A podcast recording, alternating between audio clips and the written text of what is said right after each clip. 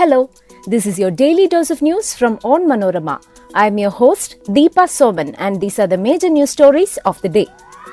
We begin with an update on the controversial Silver Line project. The Kerala and Karnataka chief ministers are all set to discuss it by the end of this month in Bengaluru. On the global front, Russia shuts gas pipeline to Germany as US threatens to enforce price cap.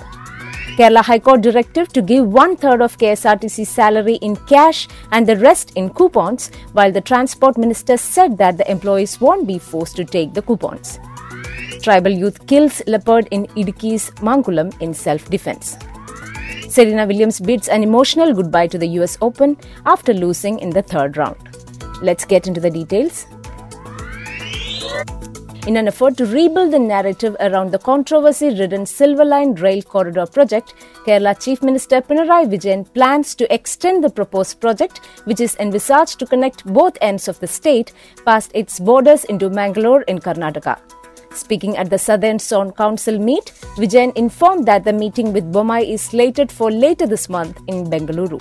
Experts are viewing this proposal to extend to Mangalore as a political move to win the centre's nod for the project by disguising it as an interstate development plan rather than one just confined to Kerala's borders. Moscow kept its main gas pipeline to Germany shut on Saturday. Russia's state controlled energy giant Gazprom blamed a technical fault in the Nord Stream 1 pipeline for the delay on Friday. But the high level maneuvers in energy politics were seen as an extension of the war, and the ramifications would be felt far beyond Ukraine.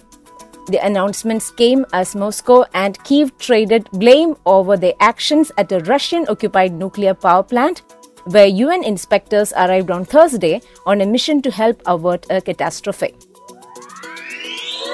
The Kerala High Court has ordered the state government to immediately sanction rupees 50 crore it had promised for paying salaries to KSRTC staff. The court also directed to use the amount to disperse one third of the July and August salaries to the staff. The court also ordered to give the rest of the salary and festival elements in coupons or vouchers, which are redeemable at the stores owned or controlled by the state government. The salary and coupons should be dispersed by September 6. The court also made it clear that the salary of the staff who didn't want the coupons would be kept as arrears. Following the court order, the Finance Department issued orders sanctioning rupees 50 crore. Meanwhile, CITU protested the move by blocking Transport Minister Anthony Raju's car in Thiruvananthapuram. The minister also said that the coupons won't be forced onto the employees. He also said that the salaries will be disbursed either on Saturday or Sunday.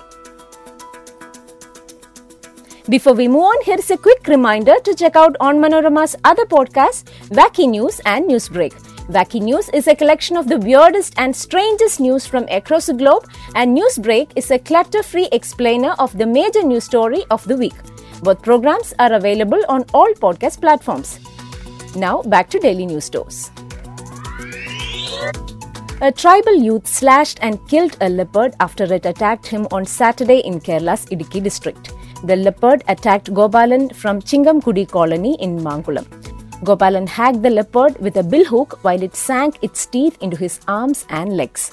He was walking to his brother's house nearby when the incident occurred. Forest officials clarified that no charges will be pressed on the youth as he killed the wild animal in self defense. Leopard is listed in Schedule 1 of the Indian Wildlife Protection Act 1972. The crime of killing it can normally fetch a seven year imprisonment. A defiant Serena Williams bid an emotional goodbye to the US Open with a third round loss to Ajla Tomljanovic on Friday in what may have been the last singles match of her glittering career. Defeat has always been hard to swallow for the fiercely competitive Williams, and no doubt the loss to the 46th ranked Australian stung her to the core.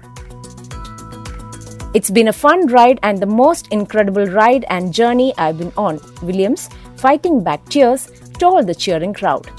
Williams had signaled her intention to retire last month, saying that she was evolving away from tennis but never confirming the US Open as her final event. That brings us to the end of this episode. Be sure to come back tomorrow. As always, thanks for listening to Daily News Tours.